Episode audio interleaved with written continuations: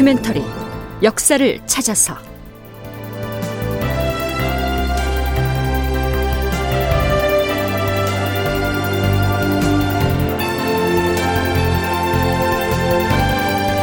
제 954편 울산성 전투 고전하는 조명연합군.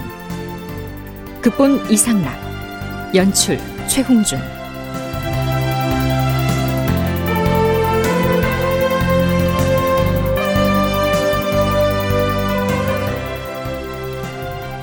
청취자 여러분 안녕하십니까 역사를 찾아서의 김석환입니다 지금 우리는 서기 1597년 12월 말에서 이듬해인 1598년 1월 초 사이에 벌어졌던 울산성 전투를 탐색하고 있습니다.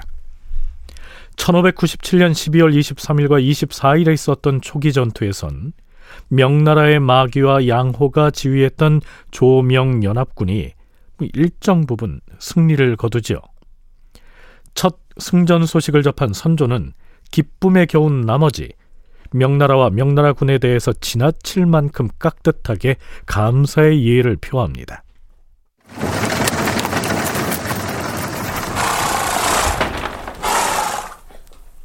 선조는 궁궐뜰락에서 신하들과 명나라 황제를 향해서 절을 올리는 의식을 가진 다음 이번엔 명나라군 총사령관인 형계가 머물고 있는 그곳으로 직접 찾아갑니다.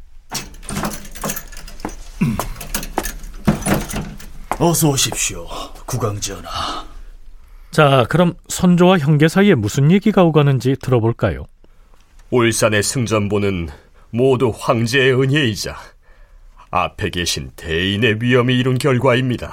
그렇잖아도 어제 제동마귀가 보낸 군관으로부터 울산의 승리 소식을 전해 들었습니다.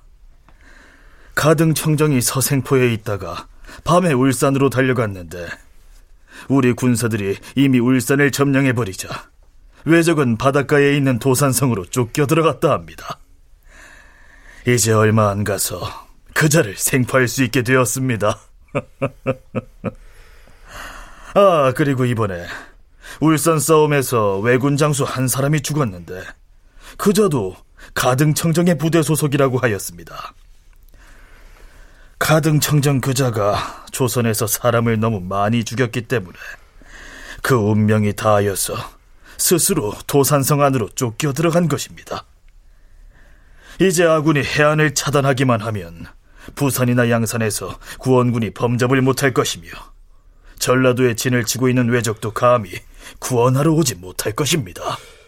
전라도의 왜적이 움직이기 시작한다면 물론 우리가 응수하지 않을 수 없을 것입니다.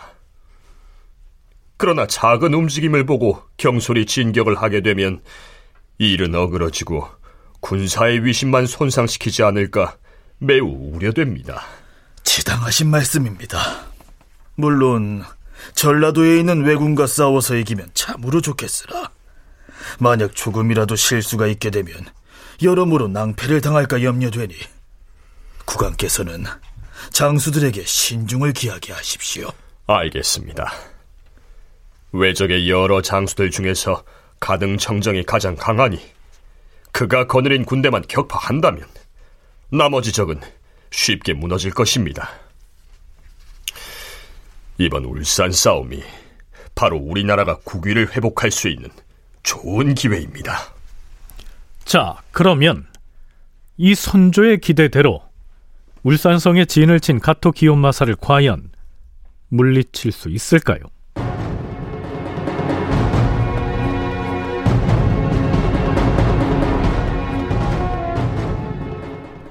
자, 이제부터 울산 현재 상황을 살펴볼까요? 울산성 전투의 상황은 현지에서 올라온 장계를 통해서 그 전개 과정을 파악할 수밖에 없습니다. 워낙 여러 경로를 통해서 보고가 되고 또한 그 보고서마다 조금씩 차이가 나기 때문에 순서를 잡아서 소개하기가 매우 어렵습니다. 우선 이 울산 전투에 참여하고 있는 명나라 부총병 이여매의 접반사인 이덕열이 올린 계문을 살펴보죠.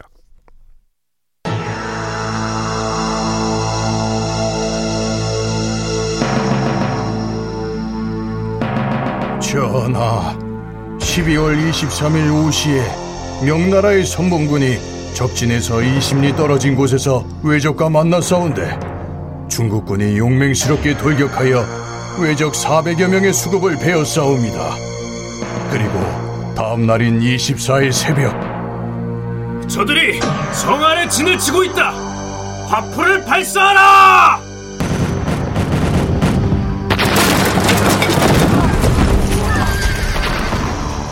아군이 성 아래로 진격하여 다가가서 여러 종류의 화포를 한꺼번에 발사하니 그 소리가 천지를 진동하고 연기와 불꽃이 허공에 솟구쳐 싸웁니다. 공사들은 불화살을 날려라!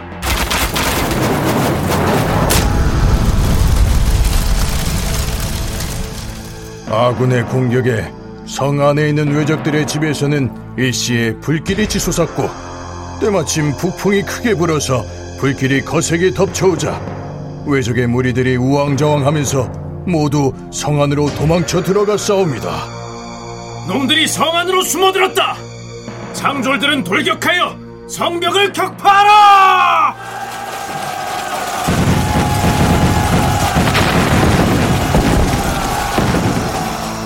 그리하여 모든 군사가 일시에 진격하여 성을 공격했으나 성곽이 겹겹으로 되어 있고 속축이 워낙 견고해서 결국 격파하지 못했사옵니다. 또한 성 안으로 대형포를 쏘려고 시험을 해봤으나 피탈이 가파르고 높아서 곧바로 공격할 수가 없어서 하루 종일토록 성을 함락시키지 못했사옵니다. 그 다음 제동 마귀의 접반사인 장운익이 올린 계문은 이렇습니다. 전하, 경리 양호와 제동 마귀는 군사를 이끌고서 외적이 숨어 있는 성을 무너뜨리려고 울산성의 맞은편 봉우리에서 묵어 싸웁니다. 각 병영의 군사와 말들은 모두 야영을 하면서 밤새도록 성을 향하여 포를 쏘아 싸웁니다. 오늘 아침에도 중국군과 우리 군사가 성벽을 재차 공격하여 무너뜨리려고 했으나 가등 청정은 사면으로 흑담이 들러쳐진 성 안에 숨어 있을 뿐 아니라 성에서 쏘아대는 조총의 탄환이 비오듯 하여 사람이 발을 붙일 수가 없어 싸웁니다. 그리하여 중국군 수백 명이 죽거나 다쳤으며 아군도 사상자가 매우 많아 싸웁니다.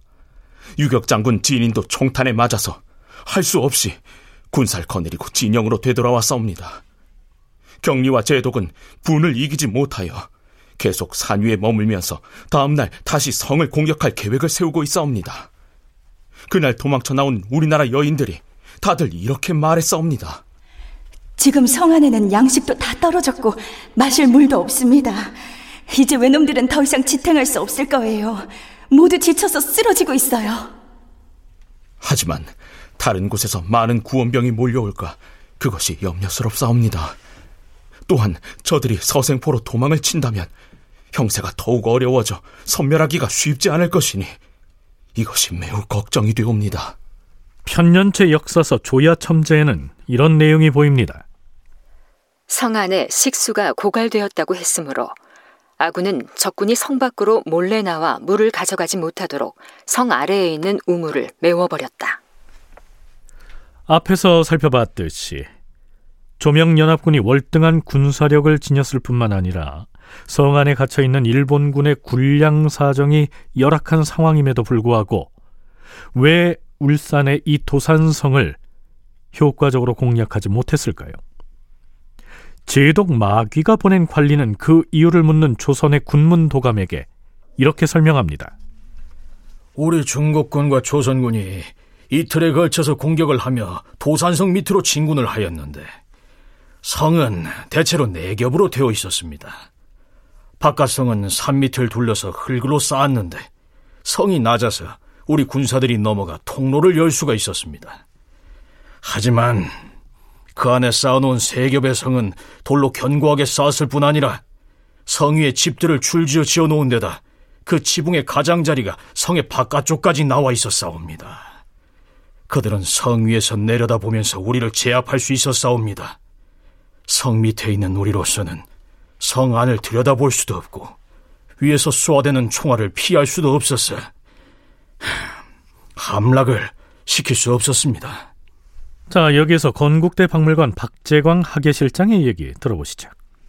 어, 삼면으로 이제 포위한 상태에서 화공도 쓰고 물이 좀 부족하기 때문에 단수 작전도 펼치고 하는데 그런데 이제 이게 계속적으로 조명연합군의 어떤 그런 유인 작전이라든가 그런 거에 비해서 일본군은 이제 지형을 이용해서 수성전을 펼치게 돼. 그래서 울산 도산성에 있는 그 성곽이 외성 형태예요. 이렇게 그래서 복곽 형태거든요. 그러니까 우리나라 성곽은 이렇게 태매듯이 이렇게 외곽만 있는데 어, 일본 성곽은 여러 개의 이중 삼죽 형태로 해서 복곽 형태가 돼 있어요. 그리고 맨 가운데 천수각이 형성돼 있다 보니까 이게 그런 그 화공이라든가 공성 작전이 쉽게 잘 먹혀 들어가지 않는 결국에 이제 그런 상황이기 때문에 계속 이것이 이제 오래 끌게 되다가 1월 4일까지 끌게 되는데 우리나라의 성은 단순하게 성곽을 빙 둘러친 모양이지만 일본의 성은 성곽을 삼중사중으로 수축해 놓은 복곽 형태여서 돌파하기가 쉽지 않다는 얘기입니다. 뿐만 아니라 천수각이 형성돼 있다고 했는데요.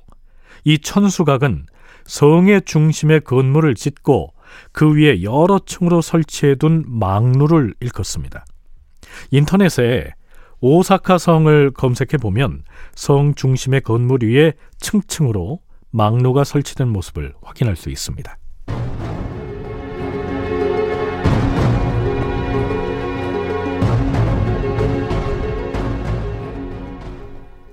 그러나 조명연합군이 비록 성을 공격해서 일본군을 무너뜨리지는 못했지만 성 안에 갇혀 있는 일본군으로서는 군량과 식수가 고갈된 데다가 외부에서 지원 세력이 태화강을 통해서 진입할 수 있는 수로마저 조명 연합군이 차단하고 있었기 때문에 지극히 열악한 상황이었습니다. 육군 박물관 이상훈 부관장의 얘기입니다. 일본군은 16,000명으로 어, 이제 5만 명이 넘는 그런 그 군대를 맞다 보니까 거점이 이제 그 울산성의 주 성곽 외에 태화강을 끼고 이제 거점들이 중요 거점들이 있었습니다. 그런데 이제 이것들을 명나라는 먼저 공격을 해서 태화강변에 어, 진지를 먼저 점령을 하고 그다음에 이제 그 남쪽에 서생포성에 가토키오마사의 이제 후속 부대들이 있는데 이들이 올라오지 못하도록 언양 언양에 먼저 가서 언양 지방을 점령을 해가지고 차단을 시켜버립니다. 이렇게 하고 이제 울산성을 집중 공략을 하게 되죠. 어, 일본군은 굉장히 고전을 합니다. 그래서 거의 그 자기들 기록에 의하면 뼈를 뜯어먹고 말을 죽여서 피를 마시고 이렇게 하면서 이제 그 공략 당하기 직전까지 가는데 완전히 그 가등청정이 가토키오 마사가 할복을 할까 생각하기 직전까지 갔다는 거죠.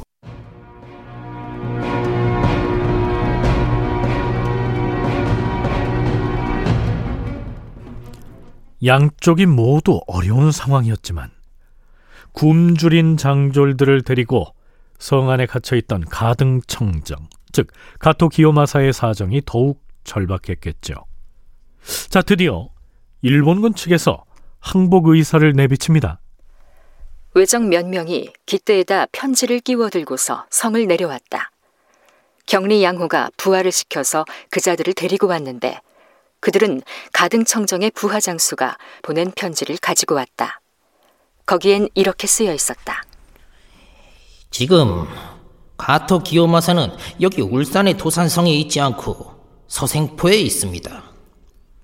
가토의 부하장수인 제가 지금 성 안에서 군사를 거느리고 있습니다. 만일 조선의 장수 한 명을 뽑아서 우리와 함께 서생포에 가서 강화를 맺는다면 두 나라 사람들이 더 이상 죽게 되지 않을 것입니다. 그러자 격리 양호가 말했다. 너희 우두머리인 가등청정이 와서 항복을 한다면 성 안에 있는 사람들이 모두 죽음을 면할 뿐 아니라 마땅히 중국 조정에 아뢰어서 벼슬을 내리고 후한 상도 줄 것이다. 중국 조정에서는 결코 신의를 저버리지 않을 것이다. 그러자 왜군이 다시 이렇게 말했다. 우리의 장군인 가토 기요마사는 지금 여기 있지 않고 서생포에 있습니다. 그러니 남쪽으로 가는 길을 약간만 열어주면 곧바로 말을 타고 서생포로 달려가서 그 이야기를 전하겠습니다. 가토기온 마사가 성 안에 없다는 얘기가 사실이었을까요? 경리 양호는 그 일본군의 말을 고지 듣지 않았지요. 그는 이렇게 명합니다. 장졸들은 잘 들으라. 오늘 밤 성 안에 있는 외적이 틀림없이 간사한 계책으로 우리를 속이려 될 것이다. 우리 군사의 각 진영에서는 거듭 조심하여 대비를 할 것이며 조선의 병마들도 엄밀하게 관리하여 혹 잘못된 일이 없도록 하라. 그리고 경상 병마사 김응선은 이미 항복을 한 외인을 데리고 밤새 성 주변에 술라를 돌면서 혹시 성을 몰래 빠져나온 외적이 있거든 잘 설득해서 나에게 데려오도록 하라. 아니나 다를까 그날 밤 성을 빠져나온 일본군들이 있어서 그들을 양호에게 데리고 옵니다. 외인 한 사람을 불러서 신문을 하자 이렇게 실토하죠. 우리 일본군 장수인 가토 기요 마사는 서생포에 있지 않습니다. 지금 여기 도산성 안에 있습니다. 다른 외인들도 모두 신문하였으나 모두 입을 모아서 가등청정이 도산성 안에 있다고 대답했다. 서생포에 있다고 한 말은 거짓이었다. 가토 기요마사가 성을 빠져나가기 위해서 얕은 술책을 써봤지만 통하지 않았던 것이죠.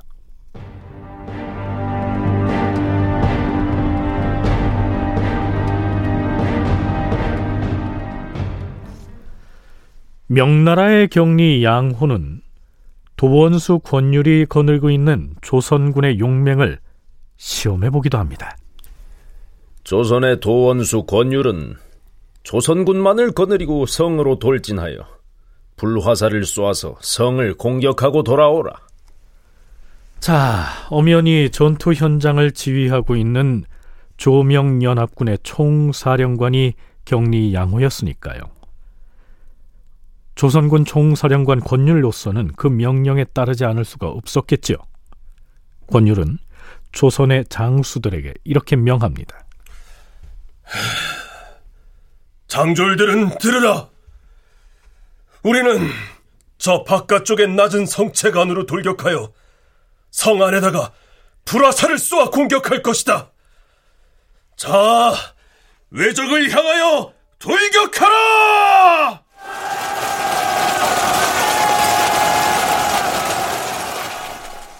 자, 그래서 어떻게 됐을까요? 연려실 기술에는 이렇게 기술되어 있습니다. 권율이 여러 장수들을 독촉하여 돌격하게 하였다. 그런데 뒤처지는 자들이 있었다. 권율이 맨 뒤에 처진 두 사람의 목을 베어서 들어올렸다. 그러자 모두가 함성을 내지르면서 성책을 넘어 돌격하였다.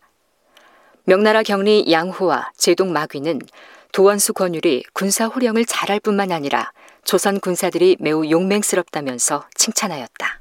자, 이렇게 용맹스럽게 싸우고 있는 와중에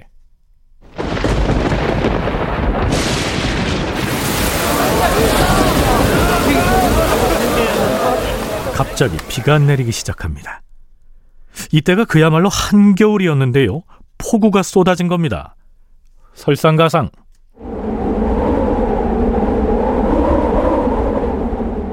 바람까지 몰아칩니다. 이제는 반대로 성 바깥에 있는 조명연합군이 성 안에 있는 일본군보다 훨씬 더 열악한 상황에 처하게 된 것이죠. 다큐멘터리 역사를 찾아서 다음 시간에 계속하겠습니다.